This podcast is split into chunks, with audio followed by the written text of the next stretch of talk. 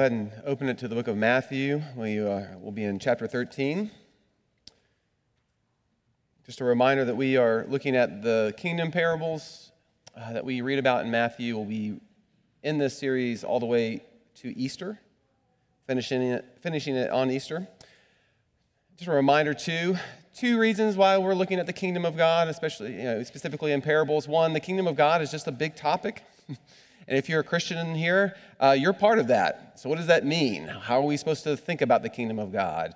Um, what are the implications for that in my life? And how does it teach me more about who Jesus is? And so, that's one of the reasons we're looking at this uh, in this series. The other reason is a little more micro, um, having to do with our congregation and thinking about um, who we want to be and what we want uh, to think about as far as vision and mission over the next three years and for the next 10 years. And so I mentioned two weeks ago that instead of uh, zeroing in, uh, it's actually time to, to back, out, back out and get kingdom perspective, kingdom vision for how the Lord is working in and through Wallace Presbyterian Church in this place in this time. And so that's another reason why we're looking at these parables.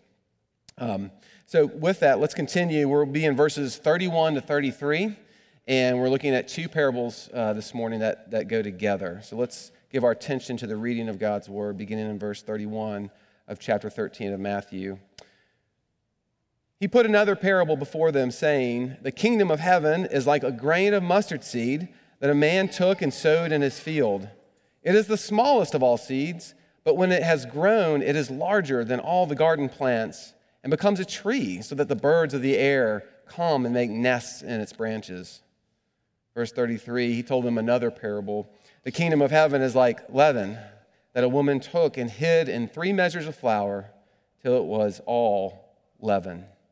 Amen. Let me pray and ask God to teach us his word this morning. Heavenly Father, we thank you so much for your word to us. And we pray now that you would teach us, that you would give us eyes to see and ears to hear your words. And we pray that you would change us, not so that we can feel better about ourselves, uh, but that in and through that change, that fruitfulness, you would be glorified. We ask this in Jesus' name. Amen. Well, this morning, I want to make sense of Jesus' saying, and he said it three times up to this point in Matthew, that the kingdom of God is at hand, or the kingdom of heaven is at hand. And those are the same things. And, um, and we've said this, uh, right? That, that where Jesus is, the kingdom is. Um, and so we're to believe that it is at hand. But how do I reconcile that when I look out into this world or in the midst of my own life and see lots of things looking back at me that cause me to question whether God's kingdom is actually at hand? I mean, we just prayed for the, the, the, the issues around the world in Sudan. We are well aware of many of the other theaters of conflict um, our history books are full of that, right? But we can also look internally, right? We have relationships that are, that are not healthy. We have bodies that are not healthy. We have, um, I mean, heck, it's winter. For some people, this is just bad, right? I don't have to convince you or sell you on the fact that I can hear Jesus say, the kingdom is here, the kingdom is at hand. At the same time, I have a hard time trusting that it really is when I look out and I see what is going on in the world. How do we make sense of this? How is it here? But also not fully realized. And that's what these two parables get at. Um, I just want to say this, uh, maybe I, last sort of plug here, but if there were ever a time that the members of Wallace wanted to tune in to the podcast, The Fourth Point, it would be this Thursday with this sermon.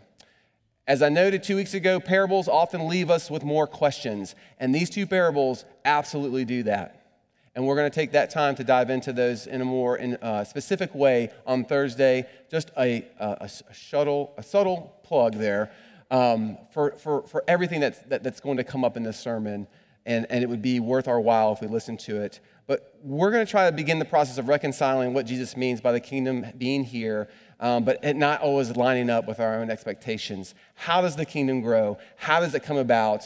Why is that important for us? And so, to do that, uh, we're going to look at three things that are going to guide our time. We're going to look at the pace of the kingdom, right? The pace of the kingdom. We're going to look at the hidden power of the kingdom in this parable. The hidden power of the kingdom in this parable, and then finally, the hope that this parable gives us of the kingdom itself. Okay? So that's the pace, the hidden power, and the hope of the kingdom that these parables give us. So let's take that first one in order the pace of the kingdom. So far, the kingdom of God has been likened in two parables to seeds, right? Now we get two more parables, one with seed and one with leaven. But both of these parables this morning should be taken together, and I hope you see that. Coupling the tree like growth and the yeast in the dough, Jesus is teaching that the kingdom comes over time, that the kingdom comes not all at once. And I'm sure as disappointing as this is for you to hear this morning, it was just as disappointing to Jesus' audience who had various expectations about how God's kingdom would come about. Some thought when God's kingdom would come about, it was going to come quickly, almost immediately.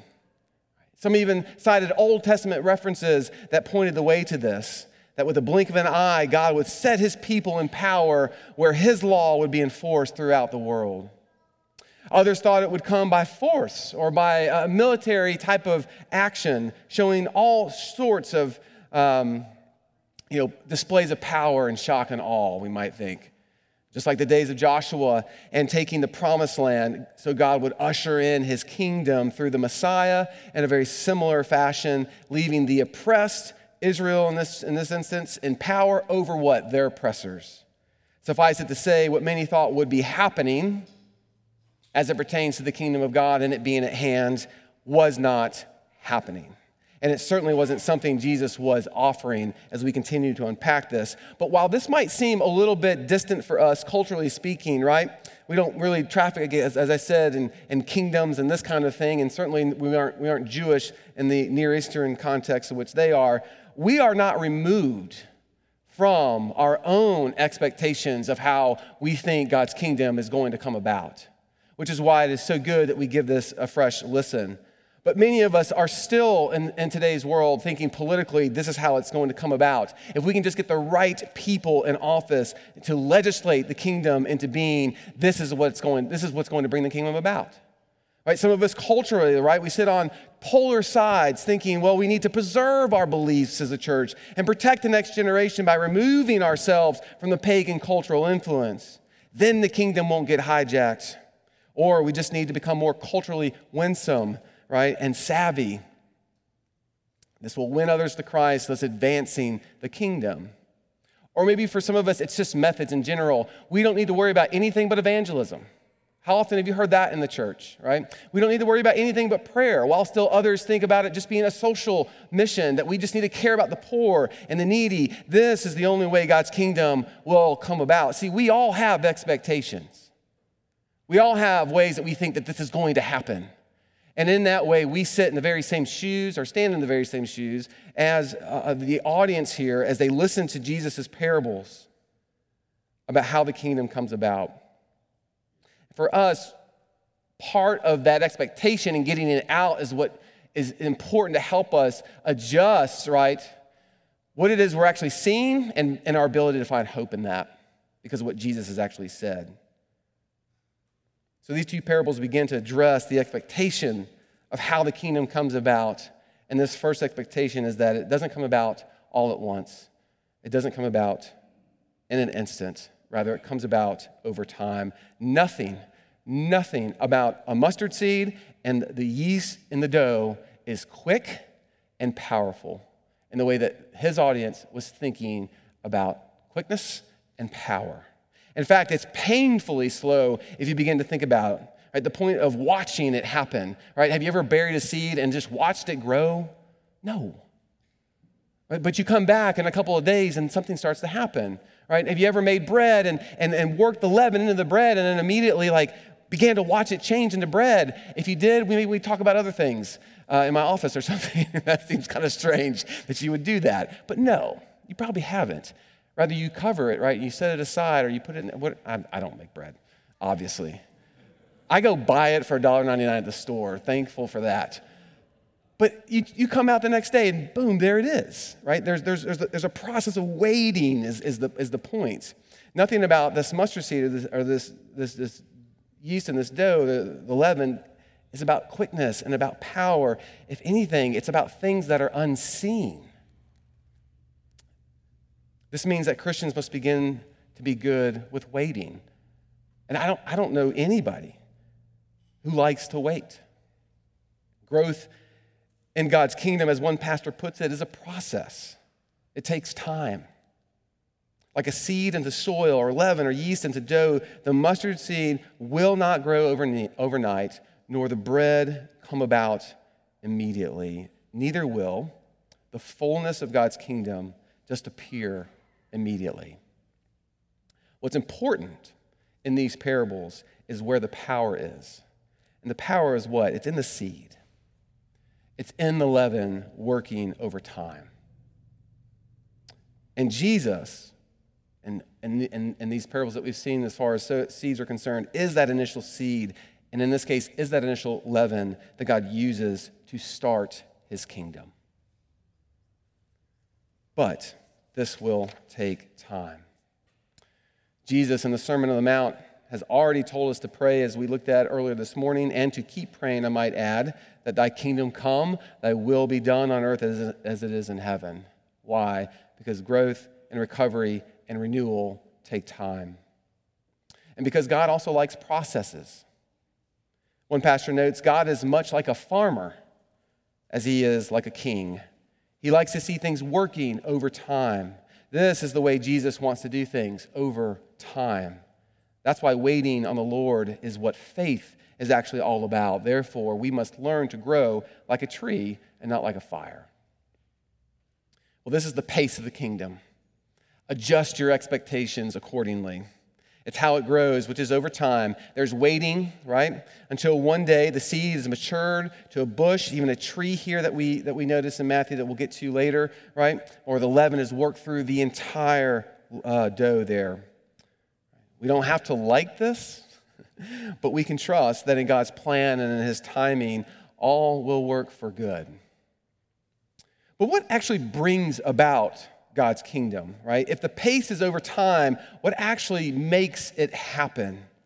Is it prayer? Is it evangelism? Is it serving the poor? And the answer is yes.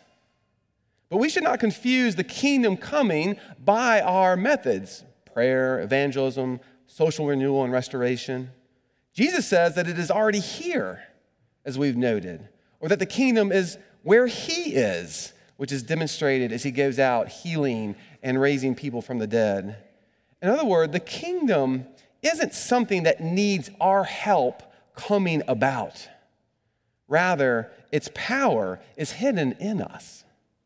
The way a seed goes into the ground and the way leaven goes into the dough. And this gets to the second point the hidden power of uh, the kingdom in this parable. One of the most obvious points of this parable is that they all begin with something very small. You notice that in the language. But they end with something that is much larger or fuller. In other words, the ends are what disproportionate, you might say, from the beginnings. Some refer to this as the latent uh, potency of the kingdom, which I'm just calling the hidden power of the kingdom. First, you have a mustard seed right? Now, we, we know that the mustard seed, just to kind of get this out of our thought, is not the smallest of all seeds. Uh, what's important is that in Jewish literature, the mustard seed was a symbol of what was small, what was weak, right? You hear, hear this in Matthew 17 when Jesus says, Truly I say to you, um, if you have faith like a grain of a mustard seed, right? You will say to this mountain, Move from here to there, right? So let's not get hung up on the uh, inaccuracy of that statement, which some sometimes do. The point is that the smallness of the seed in proportion to what it grows is what Jesus is pointing out. The mustard seed will mature into a bush, into a tree, right? But the point is how disproportionate it begins, its beginnings are to its ends. And this is why faith also, right? The size of a mustard seed, why it's enough. Is that its hidden power, right? Its potency is strong because of what God is doing in you. Same with the yeast. If we go back to it, small, almost unnoticeable when it begins, yet powerful in its own right with respect to its size and what it ultimately accomplishes. Here, when worked into the dough, it produces an enormous amount of bread. These measurements uh, that we read about in verse 33 are said to produce an amount of bread that would feed over 100 to 150 people. That's a massive amount of bread. This is the hidden power of the kingdom that Jesus is alluding to. Connected to the kingdom growth that happens over time, Jesus is saying that, that its ends will be disproportionate from its beginnings. And that, that its power is not in what is seen often, but what is actually hidden. Think about how these parables of the kingdom would challenge Near Eastern ears regarding expectations of power and of force, of results and methods. So, how does this hidden power work? Well, we got to look at it in three layers, as these parables tend to do. Right? One, as I've already said, Jesus is pointing to himself. As he said, these parables are the way that he answers questions about who he is and what he's doing, but he's pointing to himself. He's saying small, even unnoticeable beginnings will uh, yield enormous results. In other words, consider me. The very one that Isaiah said would be like a sprout out of dry ground that no one would notice. His ministry begins in a no name town among no name people, no name parents, and involves unimpressive disciples. And it ends with him dying on a cross. What is more unnoticeable? What is more insignificant as far as a beginning is concerned than that? But where is it today? Disproportionate from its beginnings. This is the hidden power of the kingdom. But second, if Jesus' followers, this is where our union with Christ comes back in. If Jesus' followers are united to Christ by faith, then the same is true for them. Right? This means that God's kingdom is coming about in his people as Jesus' spirit, what? Is in them and changes them and works through them, what? Over time. Like leaven, like a seed. And the same is true for you today. But then we can take this just one more step as we begin to peel it back. The kingdom obviously begins with Jesus, He's the one doing this. But then, as we said, He is hid in us by His Spirit through faith, changing us. Therefore, we, and we might even plug in the church here at this point, are like the seed and leaven that go into the world. And as we get worked into these places, we what begin to bring about change and renewal that, the, that is the kingdom of God. Do you see that? Again, we are not making it happen. Jesus is. Rather, he is making it happen through us by his power, right? His power is made perfect in our weakness, we, we read. We might say this is what all that talk about being salt and light a few chapters earlier from the Sermon on the Mount or being the light of the world was all about as Christians push back against the effects of the fall, bringing shalom in any corner of the world in which they work, play, and live. Now, as much as your head might be spinning about this, I just, just imagine Jesus' own disciples or even the crowds who are listening to this who had something completely different in mind. This is why, one, we must come to the text not prepared for what we expect it to say or what we want it to say, even, but prepared to listen to what Jesus is saying. Jesus is transforming our expectations, not just on how the kingdom grows, but where and how that happens. In the hidden power of the gospel, in Christ working in us and us working in the world much like a seed into the ground, much like leaven into dough. So, one application at this point, before we move on to the last point, is that we must learn then to rejoice in small beginnings. And again, we'll elaborate on this on Thursday.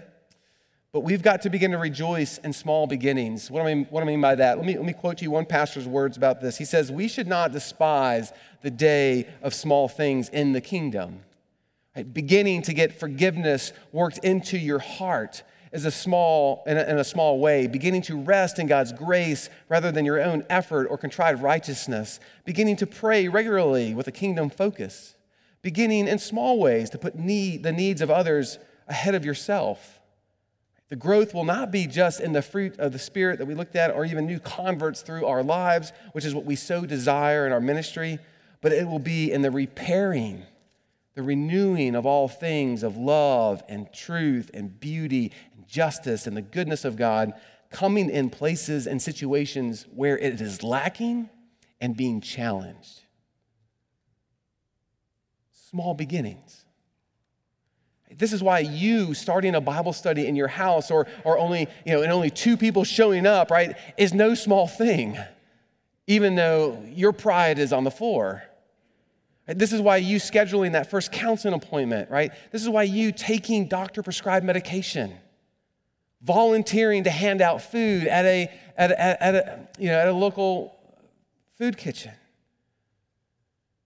serving this summer's VBS or making a meal for someone is no small thing due to the latent potency, the hidden power of the kingdom. They are the seeds of the kingdom I should say, the seeds of kingdom work that the king loves to grow over time, which means faithfulness on our behalf is all that he asks for.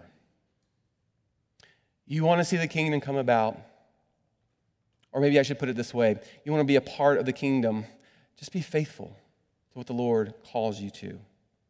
Yes, He might choose to not grow our efforts in the direction we want or expected, and sometimes home Bible studies end, ministries wither and die. Sometimes the real fruit of our work is never, ever seen, but this is not our business.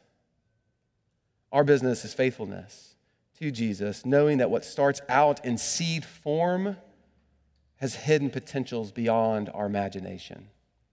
And we leave that work to Him. Are you learning to rejoice in the small beginnings? How does the hidden power of the kingdom reframe your call to faithfulness where God has you in this moment? This is the hidden power of the kingdom. So much more to say here, but we must press on.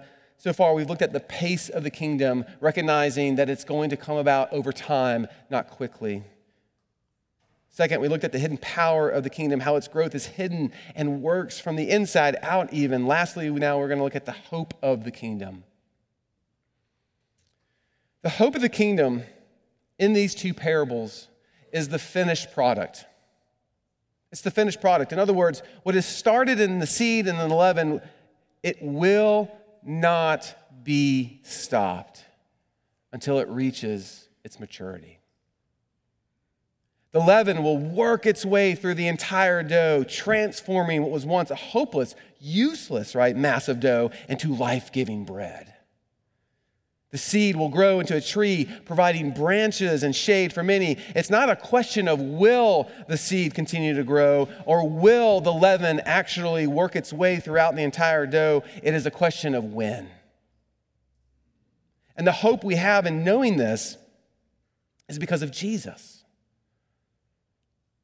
The process that Jesus has started in himself, as Paul refers to as the first fruits in his resurrection is the real seed, the real leaven that will not be stopped. Friends, it has started a process that nothing, not even the gates of hell, will be able to do anything against.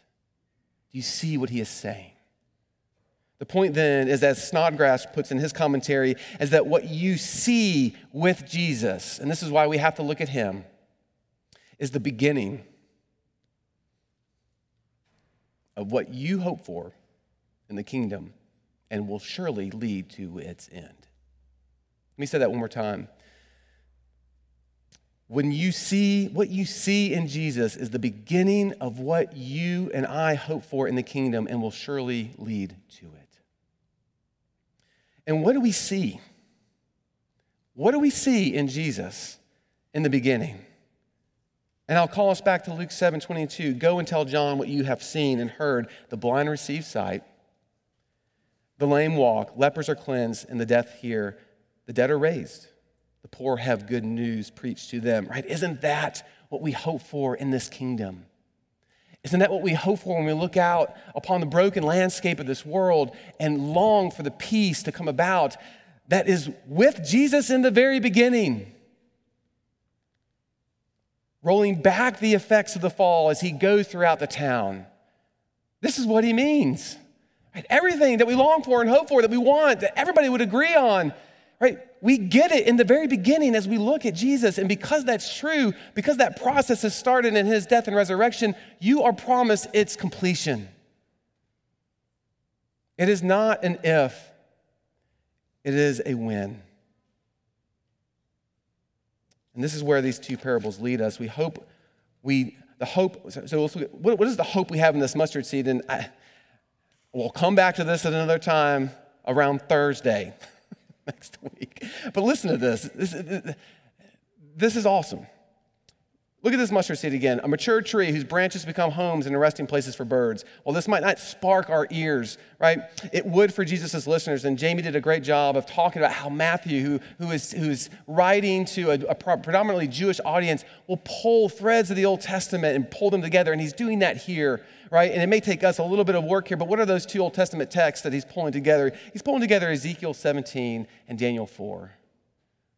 These birds of the air these branches, this tree. In Ezekiel 17, we get this picture uh, that God promises to plant a tree. It's actually a cedar in Israel that will provide safety for all who dwell there. Right? What, what an awesome parable, picture what God's going to do. The image then of birds nesting was a common reference to what? To Gentile nations finding safety in the promises of Yahweh. Ezekiel 17 suggests then that in this image, God would what? Replant Israel so that not only Israel, but the Gentile nations would be brought in and find safety in God's family. In Jesus, though, we already see this happening. We see it happening both in his life and his death and resurrection as the true Israel being planted, replanted as it were, and growing, and in his ascension to reign over all things. And then in Pentecost, as the Spirit goes out to the nations it's happening. This was the words on the ground as they looked at this and saw what, what was happening in and throughout um, the, the region. But then in Daniel 4, right, and I appreciate if your quiet time wasn't there this morning, King Nebuchadnezzar has this dream that, that Daniel comes in and he interprets. And what's this dream? It's this dream of this tall, tall tree that reaches the heavens. It can be seen to the ends of the earth. But yet there's a watcher, well, I should say, and in this tree, all of the beasts and all of those in this world come and find shelter by its shade. See the same thing. But there's a watcher that comes down and says, We will, we, we will cut off this tree, but leave the stump. And of course, Nebuchadnezzar is like, What does this mean? And Daniel comes in and says, He's talking about you. Your kingdom is in this kingdom that is, uh, reaches the heavens and it can be seen as far as the earth you know, it stretches but it will come to an end. But God will leave the stump. As a matter of fact, Isaiah talks about the, the, the stump of Jesse, to which he will grow a final tree that will be a kingdom for the nations. This is what Jesus is saying in this parable.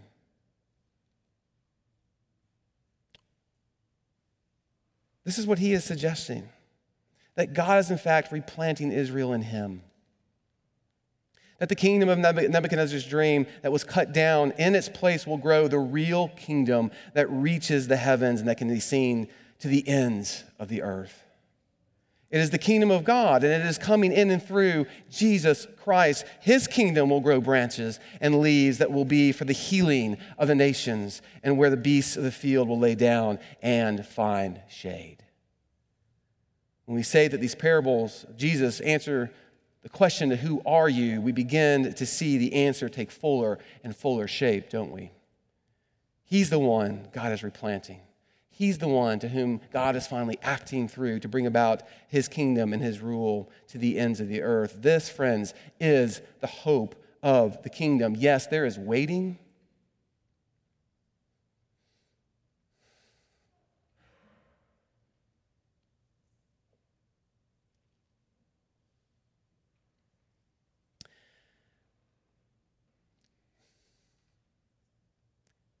There is waiting involved as we come into the pace and the process of God's kingdom.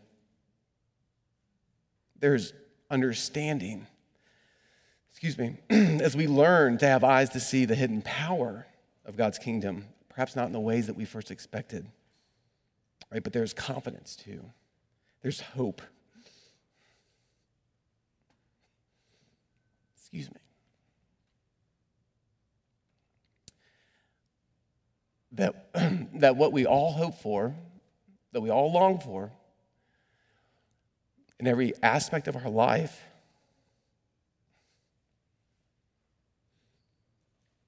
That what we hope for in the end is everything that we see in the beginning with Jesus. Now it's, excuse me, I, I want you to look at him.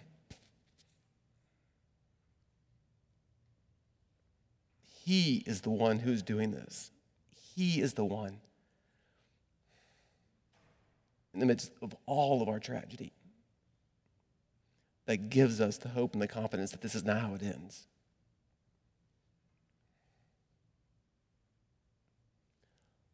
I think my tears are, it's a pleasure and a privilege to, excuse me,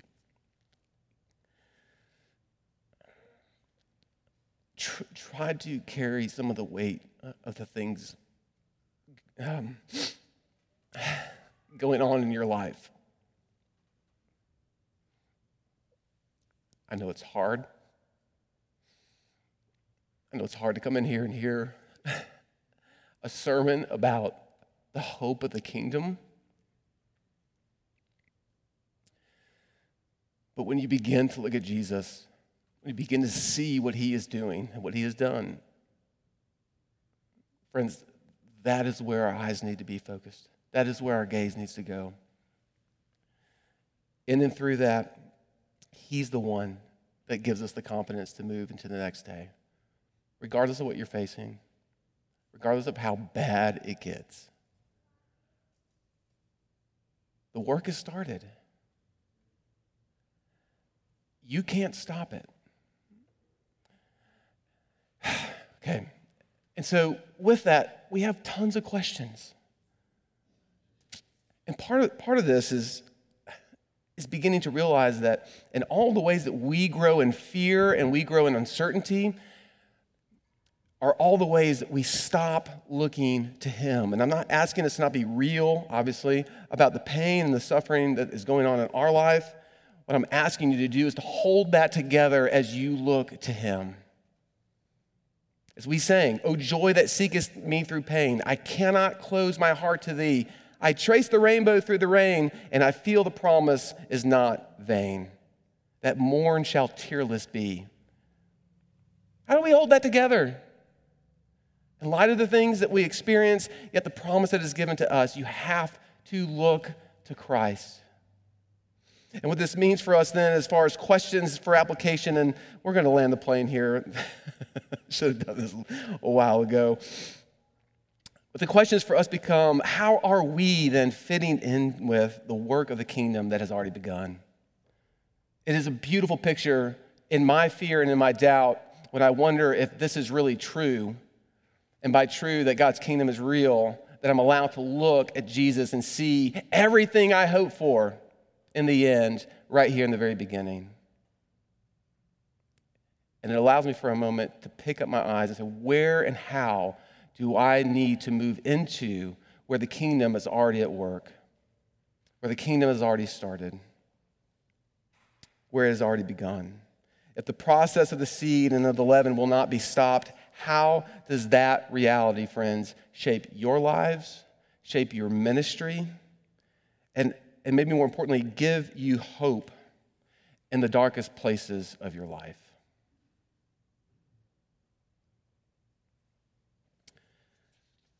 Yes, these parables give us more questions than answers, but there's more hope here than despair. And we'll leave it with that. This kingdom has begun. It will reach its end. And everything that we hope it will be is given to us as we set our eyes on Christ. Let us go and be reminded of that now as we dine with Him together as His people. Let me pray for us. Heavenly Father, thank you for these words, your truth. Thank you for using feeble people to proclaim your message. We thank you for the hidden power of your word in us that is doing real things that we may not even be able, able to see as you are changing us in and through the world as well. We pray in the places where it seems darkest and that your kingdom is, is nowhere present, that you would work mightily in those areas to push back against what you have already defeated. Would you use us and bring us into the story of your kingdom that you're already unfolding? Would you use us in those ways? Would you bring us more in line with the things that are going on, less in line with what we are consumed with in our own worlds, in our own kingdoms? Would you do this for your glory, we pray? Amen.